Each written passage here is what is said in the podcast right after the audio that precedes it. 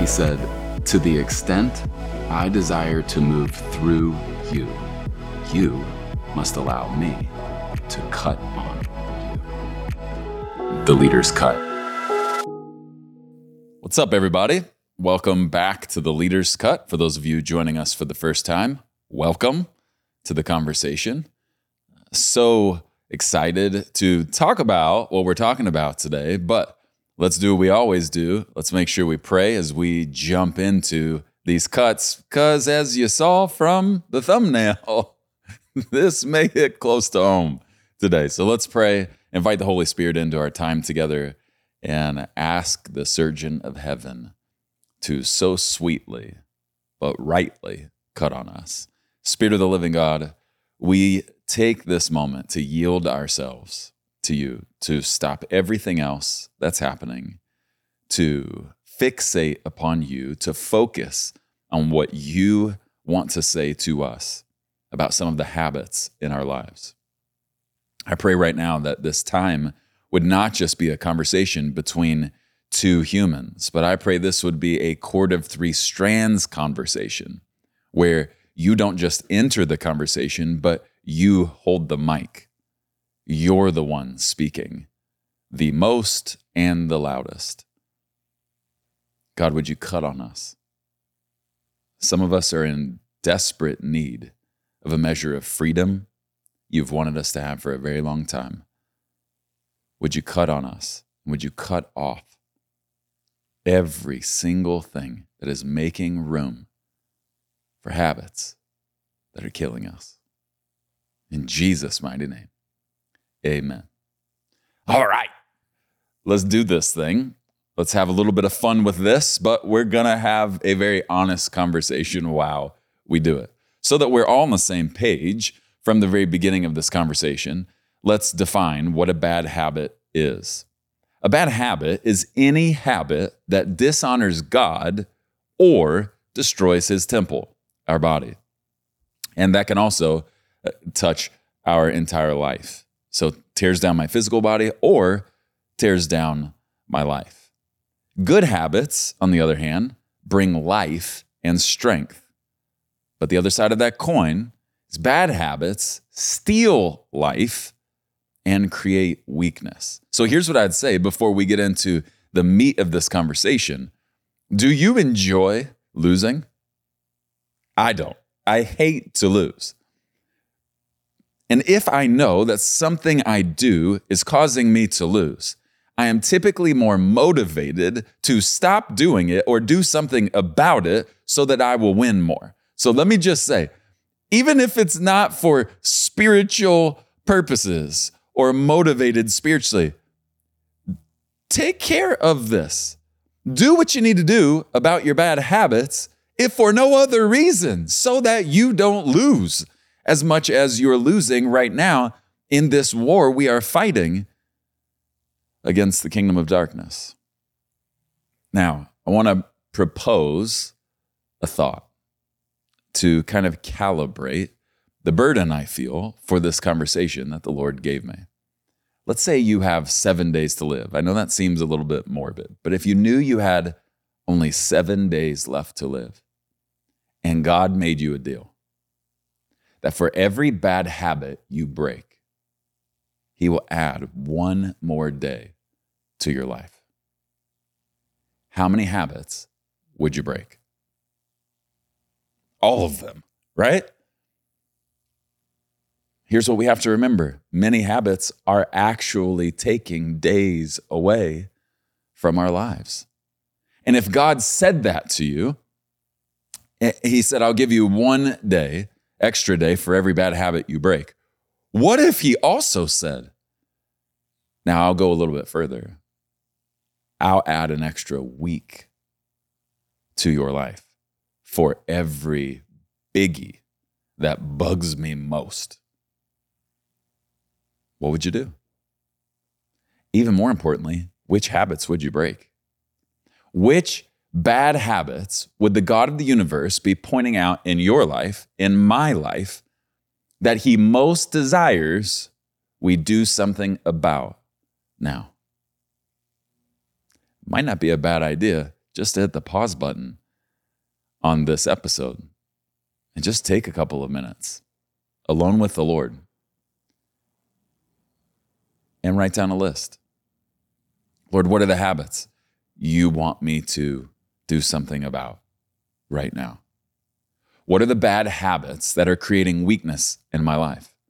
What are the bad habits that are taking days away from my life? Where have I taken a good thing and made it bad because I habitually do too much of it?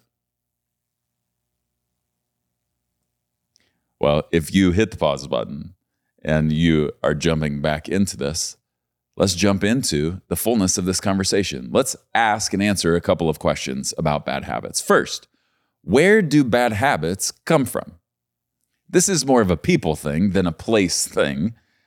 I think there are two people that bad habits come from. Here's the first person bad habits come from you. They come from you. James chapter 1 verses 14 and 15 says temptation comes from our own desires, my own desires, which entice us and drag us away. These desires give birth to sinful actions. And when sin is allowed to grow, look what it produces. It gives birth to death. Bad habits don't create themselves. You do. I do. And if you think you have nothing to do with bad habits, you'll have nothing to do with breaking them. So own it. I have my bad habits because I created them. I'm responsible for them. Listen, don't be that person that, that blames everybody else for the bad they do. When I was younger, I bit my fingernails literally almost off my fingers. Well, you can't blame someone else for biting your fingernails. You know it's you. But unfortunately, as we get older, things don't seem quite as clear to us. And so we find other people to blame for our bad habits. No, you'll never be free from it if you don't first take ownership of it. Think about it like this if you love Oreos and you just, it's not just when they're on sale, but you buy four packs of Oreos at all times. You just, in your cupboard, you always have four packs of Oreos because when you feel down, when you feel disappointed or depressed or weak, you just reach for the Oreos. That they, they comfort you. Here's what I would say don't buy them Oreos for a season. Oreos aren't your tempter. If you keep buying them, though, you are. If you know they're your Achilles heel. And I'm not saying Oreos are inherently bad, it's a principle we're talking about, not a product. If you know they're a problem for you, don't buy them anymore. You're just tempting yourself. And scripture reminds us temptation comes from me. I am responsible at times for tempting me. Now, why do we allow bad habits? I think there are three big reasons that I want to talk about with the Oreos. First, bad habits can soothe us. Second, bad habits can numb us. And the third reason why we allow bad habits is they're really hard to break. So I understand as we go into this it's going to require some heavy lifting. I'm not just saying we're going to be able to just, you know, like it's an Oprah episode, just all yell and scream, I'm not doing that anymore. And it's going to be as simple as that. I know it's going to take work. I know it's going to take commitment. And I want to be sensitive that some of our habits are because we, we feel like we need soothing. We need some comfort. We need some distraction. I get it. It doesn't make it right, though. Okay? Here's the second person bad habits come from your enemy. So you don't, that you don't feel like I'm bus chucking you too much. We have to be reminded bad habits also come from our enemy. Matthew chapter 4, verse 1. Then Jesus was led by the Spirit into the wilderness to be tempted there by the devil. If you think all temptation comes from you, you're simply leaving the door open for the devil to enter your world whenever he likes. I know what I'm about to, to give you is a little bit of a dark illustration, but because our enemy is the king of darkness, we got to go here. All right. Let's just say you have uh, a, a neighbor who is belligerently militant. I mean, they're just awful. That they make your life miserable. And let's just say that they're putting notes on your front porch every day saying, I, I want to kill you. Let me ask you a question. If you knew your neighbor was trying to kill you, would you leave your front door open, not just unlocked all the time? Of course you wouldn't. no wise person, if they knew their neighbor was trying to kill them, would leave their front door open at all times so their neighbor could come in anytime in the middle of the night and take you out. So then why? Help me understand why we would ever leave the door open for the devil. You've got a neighbor, spiritually speaking, trying to kill you. And temptation is one of his favorite tools to trap you for the kill. Don't make the devil's job easier by touching his traps. Well, Preston, what be more specific? What does it mean to touch his traps? I'll tell you what I think it means. Entertaining gray areas. I think as believers, many of us get into trouble most often and most quickly when we dabble in gray areas. Let me talk to the singles for a minute and get, get really specific using you all. What's a gray area? When you start in your mind or in your heart saying, talking about physical boundaries with the person you're dating, going, mm, I don't, I don't see that in the Bible that it's bad. So as long as we're not having intercourse, then I think this is okay. Okay, listen, anytime I kind of talk with that tone to myself, I'm in the middle of a gray area. A gray area is where darkness eventually dances with the light, and light eventually dances with the darkness. I don't want anything to do with gray areas because gray areas don't answer the knock of the enemy, they open the door for the enemy to come right in. So listen, when we talk about temptation, don't make the devil's job easier. When you make tempting you easy, you're making it easy to create really bad habits that are really hard to break. Second question Why are bad habits habitual? Or how do they become habitual? Well, here's the first way ignorance. Any habit you don't see will always be hard to break or stop. Well, Preston, how can we actually be ignorant of our own habits? I, I, I think we're most of us are aware enough. I know when I'm doing something wrong. Absolutely not. You know how many times? This is just an example. I think a lot of people deal with this when they're younger, like my boys. That they'll bite their nails all the time, and they don't even realize it until you point it out. I think we think we are far more self-aware than we actually are. The reality is we're not. It's easier for us to see everybody else than it is for us to see what's going on with ourselves. Ephesians chapter 5, verses 16 and 17 says, Make the most of every opportunity in these evil days. Don't act thoughtlessly, but understand what the Lord wants you to do. How can we be ignorant? How do we become ignorant of our bad habits? A lack of consistent personal assessment. Often we get so used to our habits that if no one calls us out on it, we allow it to remain our normal. And the longer it remains our normal, the harder it is for us to realize we've normalized it. We convince ourselves if no one confronts me on this, then I've probably not crossed the line with it yet. Okay, let's talk about this for a sec.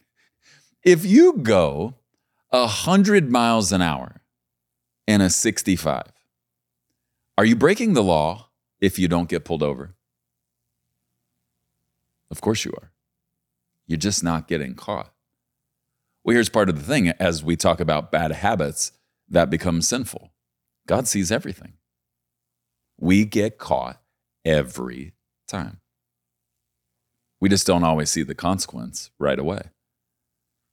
Ignorance with God says, if He didn't give me a consequence, He didn't actually catch me. This is dangerous. It is, it, this is a dangerous line of thinking. Because if you'll consistently cross the line, the consequence will eventually catch up to you.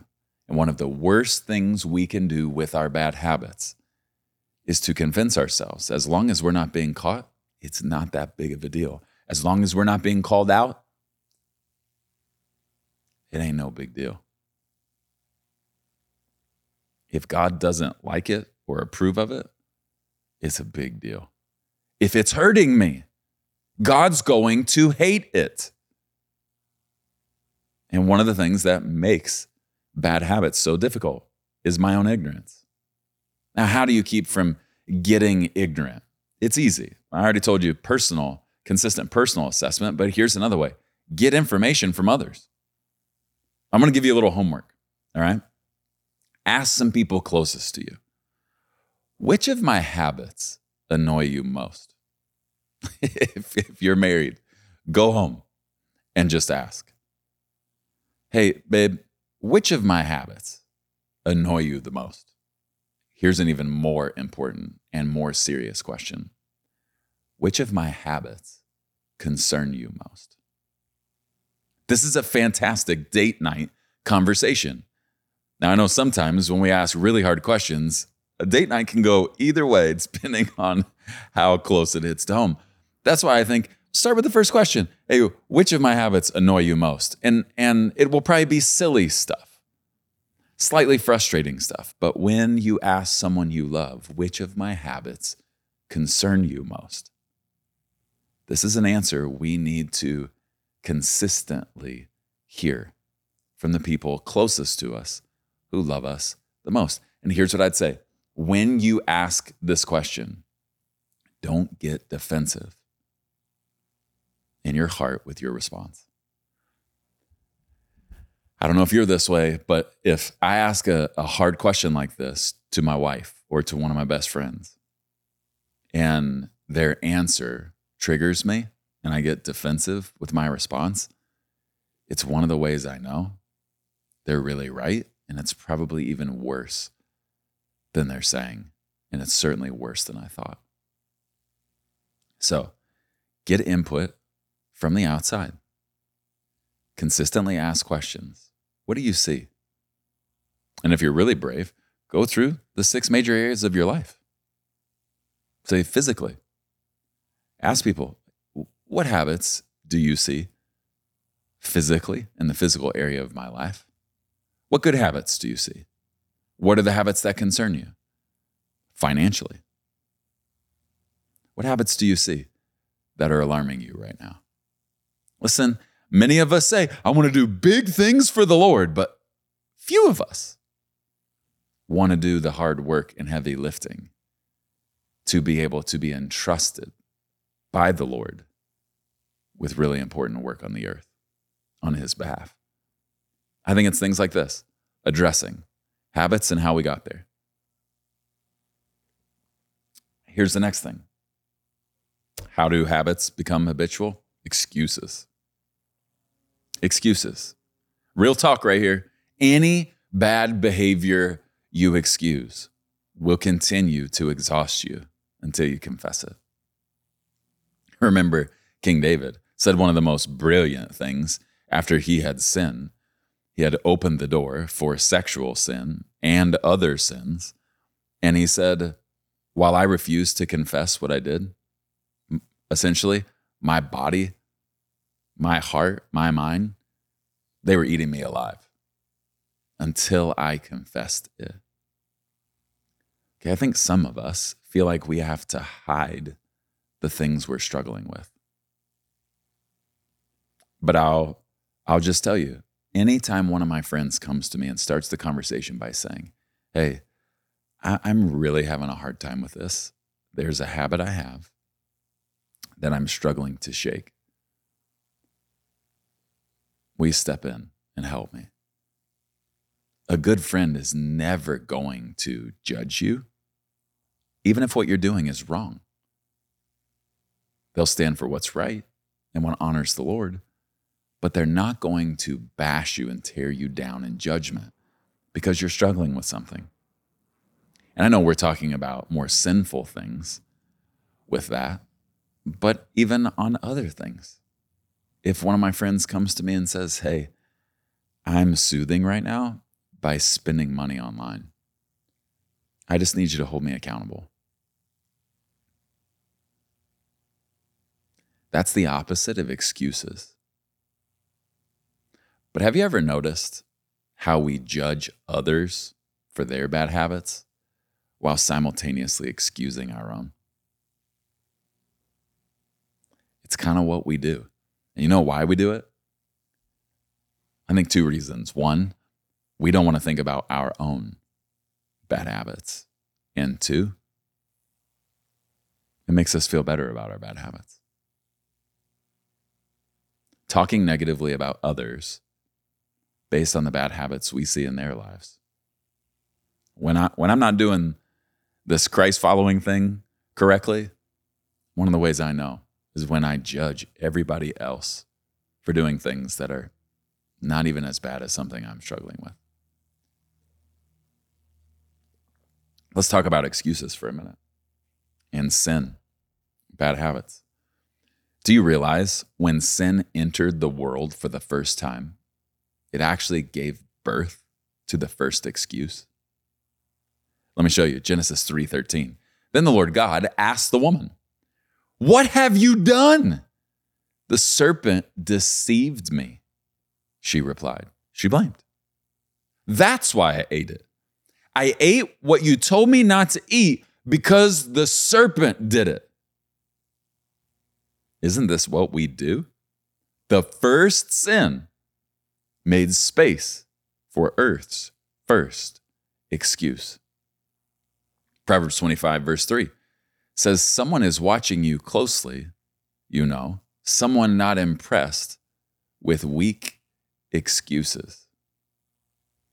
I think sometimes we think the Lord might be a pushover, the way maybe one of our parents was, where we would make a mistake or do something wrong and they would kind of move the line and we could kind of get away with it. God's not like that.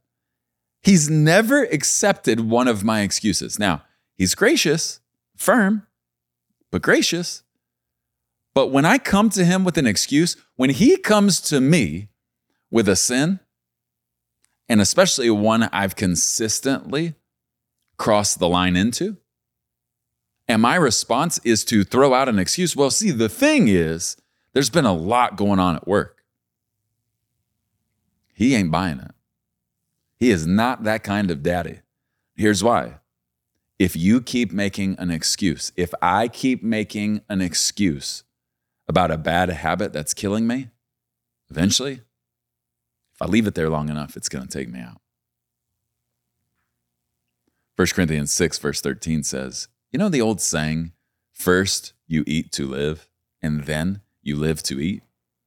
Well, it may be true that the body is only a temporary thing, but there's no excuse for stuffing your body with food. Notice that. There's no excuse. And I know this is talking specifically about food, but look, it transitions or indulging it with sex. Since the master honors you with a body, honor him with your body. Okay, here's the principle just because it feels good doesn't make it good. Something that is good, having a little bit of it, this is the principle with alcohol, I believe in scripture. Uh, there are passages that say that a little wine is good for my body. Okay. But there are also passages that say too much is really, really, really bad. There's no excuse for excess. That's what I feel like, in part, this passage is saying. Preston, there's no excuse for excess. Here's another way to say it there will never be a good reason for a bad habit that hurts me. And I think when we think about excuses, I actually think there's one excuse that we put at the top of the list that makes many bad habits okay in our minds. Here's, here's the number one excuse, I think stress. Stress. Well, Lord, I'm stressed. You're just going to have to cut me some slack because I'm stressed right now. See how that goes over with him. Usually, when I tell the Lord I'm stressed, he starts asking questions. Mm-hmm. Why? Why are you stressed? Oh, because you're carrying something I didn't ask you to carry. Oh, you're stressed because you're doing something I didn't ask you to do. Oh, you're stressed because you're trying to do something in your own strength apart from me. Let me just tell you from experience don't use stress as an excuse with the Lord. Stress is not a reason to sin, it's a test to see if you will. This is why the next time you find yourself in a stressful situation, kind of get excited about it. It's a test, it's a heavy load. Stress just means you feel under heavy load. It's a test to see will you cross the line. Some of us right now are saying, Lord, I'm ready to graduate into the next season of what you have for me. I'm ready for more. One of the ways he tests us to see if that's actually true is stress. I tell people that run with me all the time be careful when you walk around saying, I'm so stressed out about the church right now. It's just so stressful. It's so much. I say, be careful. Here's why. Five years from now, where we are today will seem like kindergarten. So if what you're saying today is over dramatically, just so hard today, I'm just so stressed out. What you're actually telling the Lord is you're not going to be able to get to junior high or high school spiritually. So just something to think about. Be careful how you articulate your stress. Take it to the Lord but when he starts asking you hard questions, honestly answer them. Because stress, he will never allow stress as an excuse to do something that hurts you. Here's the third question How do we break bad habits? And that's the title of this whole conversation breaking bad habits. How do we break them? First, we need to deal with our perspective. Understand slavery is not inevitable. I know that's a very strong word to use, and I want to be very sensitive with it. But we're talking about slavery to sin, which scripture absolutely tells us is not only a possibility, but a certainty before Christ and apart from Christ and what he's done for us. If you are someone who is presently or consistently hears the enemy taunt you with this lie, it's always going to be this way. You're always going to struggle with this. I want to say this to you. No, you are not. You're not always going to struggle with this, and don't take his bait. He's trying to trick you into staying stuck in a sin you don't want anything to do with any longer. He's lying to you. But whatever you yield to will become your master. And if you serve a master, you can expect to receive wages. Sin pays a wage, death. But God also pays a wage holiness and everlasting life. If you're stuck in a sin you want nothing to do with, please hear my heart. Even more importantly, please hear God's. You don't have to stay like this. You don't have to stay stuck where you are. Romans chapter 6 speaks to this. Verse 16 Don't you realize that you become the slave of whatever you choose to obey? You can be a slave to sin, which leads to death. Or you can choose to obey God. Look at this. When people talk about obeying God and they make it sound like some negative thing, are you seeing obedience to God is the opposite of being a slave to sin? Like we think disobedience is the opposite of obeying God. Look at this. You can be a slave to sin, which leads to death. Preston, you want that? No, Lord, I don't. Okay. Or you can choose to obey God. That's the other side of the coin, Preston, which leads to righteous living. If I will obey God, put Him first, do what He says, follow His lead, it leads to the opposite of sinful living, righteous living. It leads to the opposite of being stuck in a sin I want nothing to do with. Watch verse 17. Thank God. Once you were slaves of sin, but now you wholeheartedly obey this teaching we were given. Now you are free from your slavery to sin, and you have become slaves to righteous living. Verse 14, go back a couple verses. Sin is no longer your master. This is talking about children of God.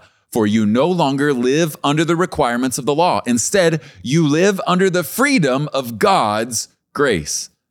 Go back a few more verses. Verse 7 For when we died with Christ, we were set free from the power of sin. We don't have to buy the lie that whatever we're struggling with today, we will struggle with forever. We've been set free from the power of sin because of Jesus and what he did for us in his death, burial, and resurrection. Sin has no dominion over Christ. And we, as children of God, are in Christ. Every time temptation comes, get this picture. If I'm in Christ and temptation comes to tempt me, its first reaction is to turn away because I'm in Christ. He's not coming to, t- to tempt Jesus anymore. Temptation only comes back when I invite it. I hope you're getting this picture. I am in Christ. And when he comes to try and tempt me, first reaction is to turn away. But if in Christ, I reach out and go, no, no, no, come back, come back. I know Jesus doesn't want anything to do with this, but I do. Come back. Temptation only comes back when I invite it and sit with it. If you're someone who thinks, I'll never be free from this, can I encourage you? A believer in Jesus who thinks they'll never be free has simply forgotten they've already been set free. They've just got to enforce the freedom they have in Christ. You just have to enforce the freedom Christ has given you. And listen, that's going to come with changing some things about the way you do your life. There's no doubt about this. That, that's just common sense. You're not going to live as a free person by doing the same things you did as a slave. You're to have to do the opposite. And how did we become a slave to sin? By doing what we wanted when we wanted. How do we enforce the freedom that comes in Christ Jesus? We follow Jesus. And when Jesus says, Preston, don't. Sarah, don't. Don't go near it. don't even dip your toe into that gray area because the gray is Satan's toy and tool to get you to trip into the darkness. Don't go near it.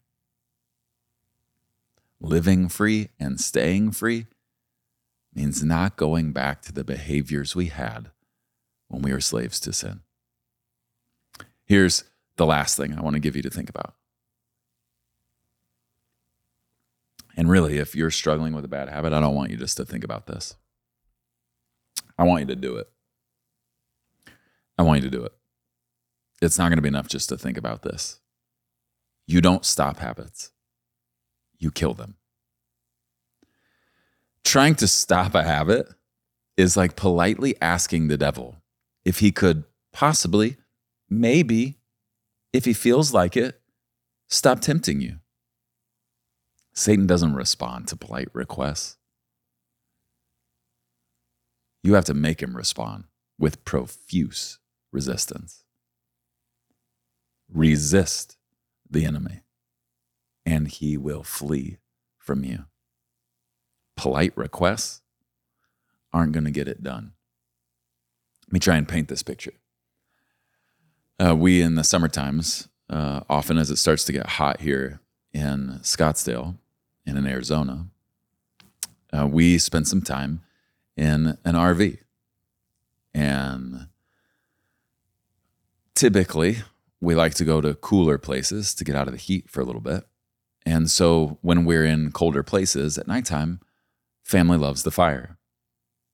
Well, one of the things you have to be really careful about is a, a trailer could really turn into a bonfire really fast. And so, you don't want your fire too close to your rig, right? But what kind of a fool would I be if I allowed my kids to create this eight foot tall bonfire within proximity, close proximity to my RV? And then before I fell asleep, I let the fire rage and thought, you know, to protect our investment, I'm just going to put a low fence around the fire and that will do it. Is that what you would do? That's definitely not what they tell you to do. They tell you to put out the fire before you go to bed so that it doesn't do anything disastrous while you're not looking. You don't put out a fire by putting a fence around it. You extinguish it completely. Okay. I, I, am not trying to pick on singles right now, I promise. But I, I just, it, it just keeps kind of coming back. So I'm just, I'm setting it here. And, and you don't need to get in the comments and say, Preston, that was for me. You can just let this be between you and the Lord. But, but let's talk about this for a minute. Putting a fence around an eight foot bonfire next to where you fall asleep at night is kind of the equivalent of going into her apartment at 11:30 at night convincing yourself you're going to do something godly like have a Bible study. Not taking any shots, okay? But if it's just the two of you at nearly midnight, I think we can wait until tomorrow to have a Bible study. You know what I'm saying? It just doesn't make sense to me to put yourself in a position where you kind of create a mental or emotional fence, but physically, you get as close to the fire as you can stand. Listen, you got to put out the fire. So sometimes that means, you know what? I'm, I'm just going to go home tonight. This has been a great date, um, but I'm just going to head to the house um, and I'll give you a ring in the morning. Extinguish it.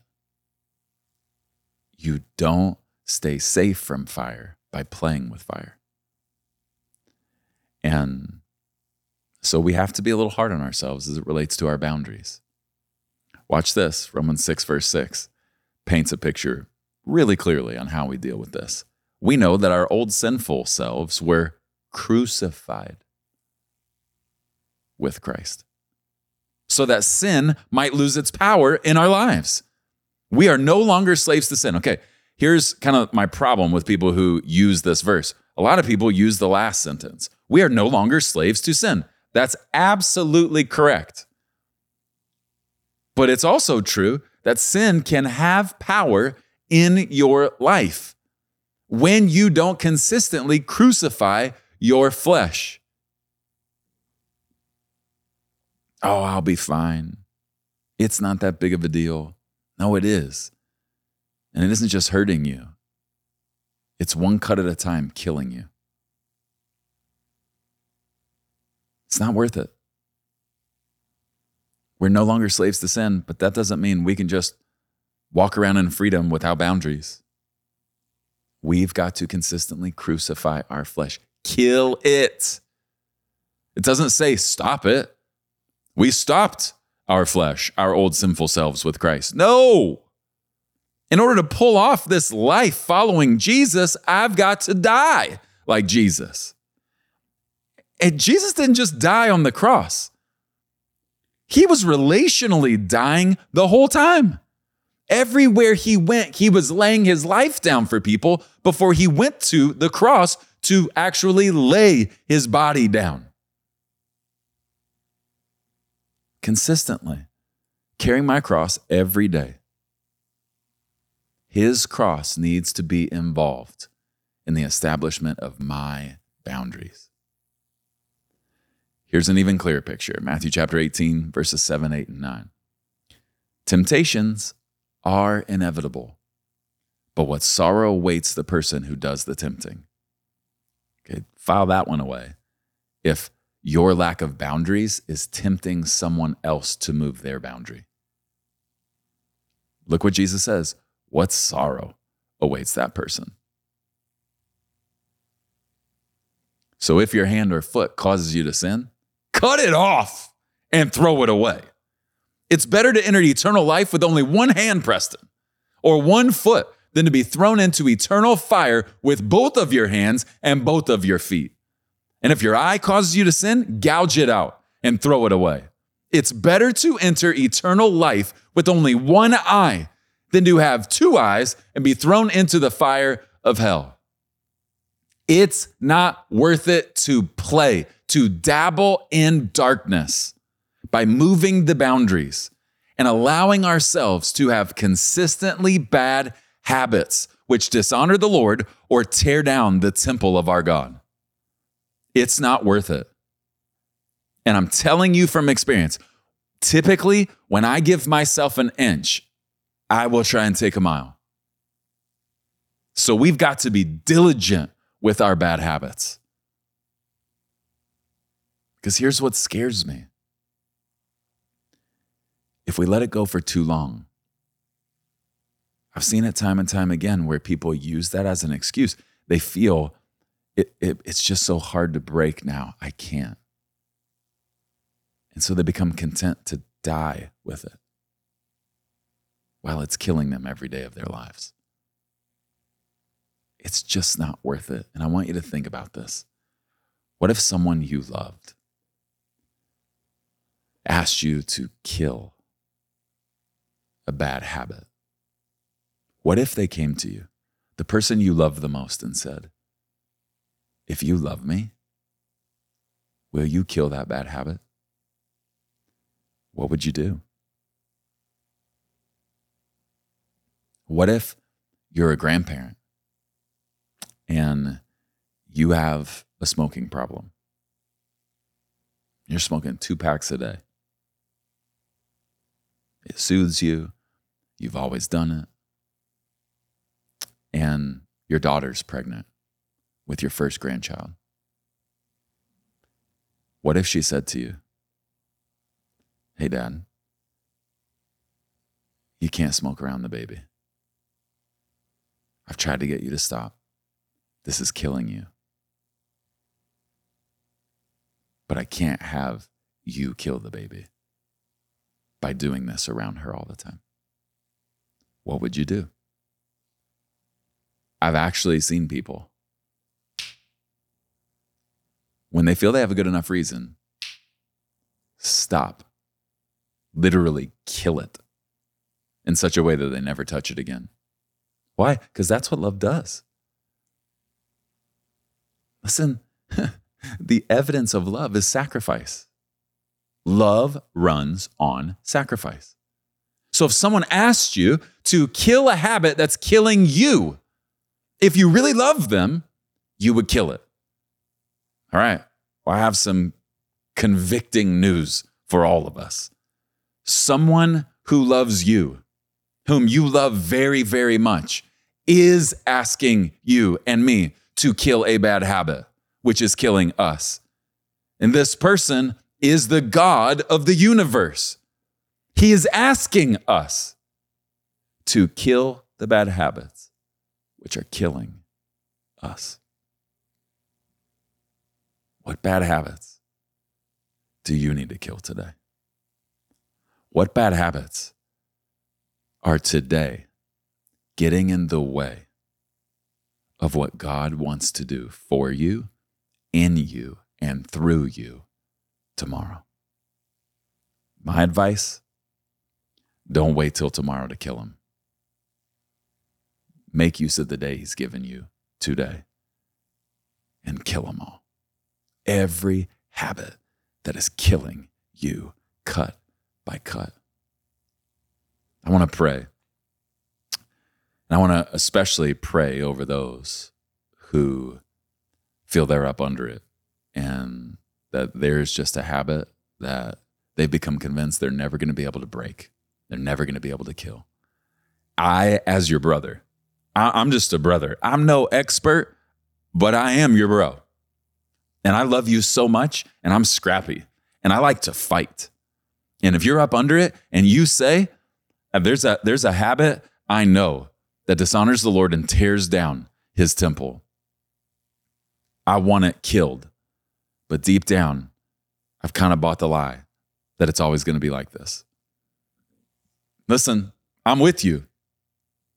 I know God's with you, but I'm with you. And I want to pray over you. I want to light you up like a Christmas tree and shut up your enemy from trying to get you to buy this lie. So let me pray over you, all right? If that's you, I want you just to open up your hands. I believe the Holy Spirit wants to give you some things right now. And while I'm praying, the Spirit of the living God is going to cut on you, cut some things off of you, some baggage that's been attached to you, some heavy weights that have been crushing you, some habits which have been killing you. Holy Spirit, I pray right now for the master surgeon to sweep in. Would you just blanket them with comfort right now? If one of the reasons why they do what they do in regards to this bad habit is soothing and comfort, Holy Spirit, would you do what you do? You are the comforter. Would you comfort them? Holy Spirit, would you strengthen them? The same Spirit that raised Christ from the dead lives in every child of God. Spirit of the living God, would you give them access to the power of God? Would you strengthen them? The enemy has tried to convince them that they're weak and that they're going to die this way. But God, you are with them, and the devil is a liar. Holy Spirit, would you just cut off everything holding them back and holding them down. In Jesus' name, would you cut it off? Cut it off me. Cut it off them. We want to run the race set before each of us. Races are so much harder carrying dead weight. Holy Spirit, help us. I pray the freedom that comes with Christ Jesus would be enforced in all of our lives. But Holy Spirit, we need your help to pull it off. Help us to resist I pray for an anointing to resist temptation in Jesus' name. I pray for an anointing to move the goalpost of temptation further away, outside of reach. Holy Spirit, I pray for an anointing to shut down the enemy when he himself tries to come tempt. Holy Spirit, I pray that as these habits die, the room that's created for life giving habits, I pray those would give life to utter domination in this season of their lives. God, thank you for being our help, very present help in times of trouble. I pray over my brothers and sisters that the next time the enemy comes to tempt them, that God, they would sense you shut him down as they resist him in your strength with your support. In Jesus' name. Amen. Well, I love you so much. I believe in you. And don't you dare believe the lie of the enemy that it's always going to be like this. No, it's not. Things are about to change right now. Why? Because God is God and you are his child. Let God be God. Let him be daddy. Climb up into his lap. Be honest about what you're feeling and do what must be done when he shows you how to kill every bad habit that's killing you. I love you so much. I'll see you next week.